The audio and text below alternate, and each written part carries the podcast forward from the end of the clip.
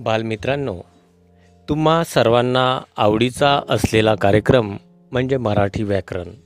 या माध्यमातून आज तुम्ही काळाच्या प्रकारामध्ये भविष्यकाळ या प्रकाराची माहिती जाणून घेणार आहात.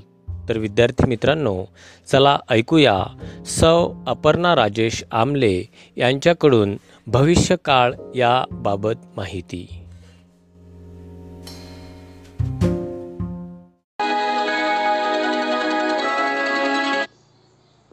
सुप्रभात मुलांनो. आपल्या हसत खेळत व्याकरण मालिकेत तुम्हा सर्व बालश्रोत्यांचे मी अपर्णा मनापासून स्वागत करते. मुलांनो आपण वर्तमान काळ आणि भूतकाळ पाहिला. आता आज आपण भविष्यकाळ पाहणार आहोत. तर मला एक गोष्ट सांगा तुम्हाला भविष्य म्हणजे काय माहीत आहे का रे? भविष्य कधी तुम्ही पाहिलं आहे का? किंवा ते भविष्य सांगणारे लोक तरी पाहिले आहेत का? काय करतात ते? आपला हात पाहतात आणि आपलं भविष्य सांगतात. म्हणजे कसं की बा तू मोठा झाल्यावर डॉक्टर बनशील टीचर बनशील. म्हणजे हे कितपत खरं आहे त्यांचं त्यांनाच माहिती. पण मला तुम्हाला एवढंच सांगायचं आहे की ते का कोणत्या घटना सांगतात भविष्य म्हणजे पुढच्या घटना पुढील काळातील ज्या घडतील अशा संभाव्य घटना ते आपल्याला सांगतात. म्हणजे त्यालाच काय म्हणतो आपण? भविष्य. म्हणजे ह्या जो हा जो काळ असते पुढे घडणारा घडेल तो त्याला म्हणतो भविष्यकाळ. तर आता आपण याची रीतसर व्याख्या पाहू. जेव्हा क्रियापदाच्या रूपावरून क्रिया पुढे घडेल असा बोध होतो तेव्हा त्याला भविष्यकाळ असे म्हणतात. तर मी तुम्हाला याची उदाहरणं सांगते.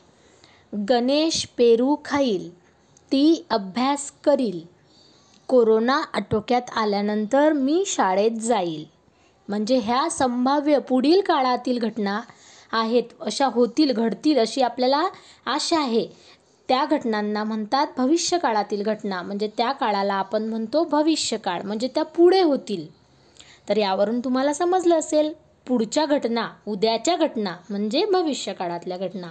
म्हणजे त्याला आपण भविष्यकाळ म्हणतो. तर आता मुलांनो या भविष्यकाळाचे सुद्धा चार उपप्रकार पडतात.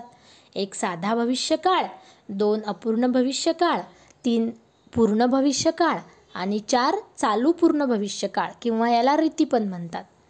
तर आता मुलांना आपण एकच उदाहरण या चारही उपप्रकारांमध्ये पाहू म्हणजे तुम्हाला हे चारही कळतील. उदाहरण आहे स्वरा खो खो खेळेल. पा स्वरा खो खो खेळेल. खेळेल म्हणजे पुढे घडणारी घटना ही. हा झाला भविष्यकाळ. हे सा हा साधा भविष्यकाळ आहे. साधं भविष्यकाळाचं हे उदाहरण आहे की याच्यावरून फक्त आपल्याला ही घटना भविष्यात घडेल असा बोध होतो. म्हणून हा साधा भविष्यकाळ आहे.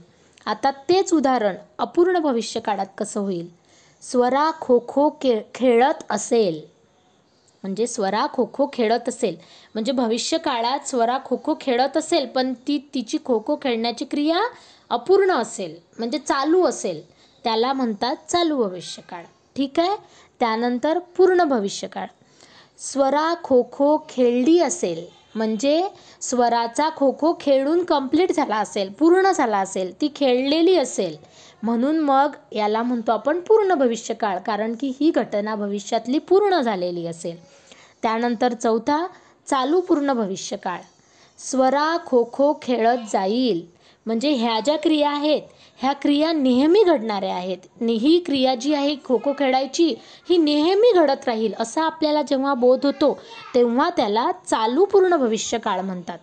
तर मुलांनो अशा प्रकारे आपले तीनही काळ झालेले आहेत संक्षिप्त रूपात पाहून. कोणते कोणते?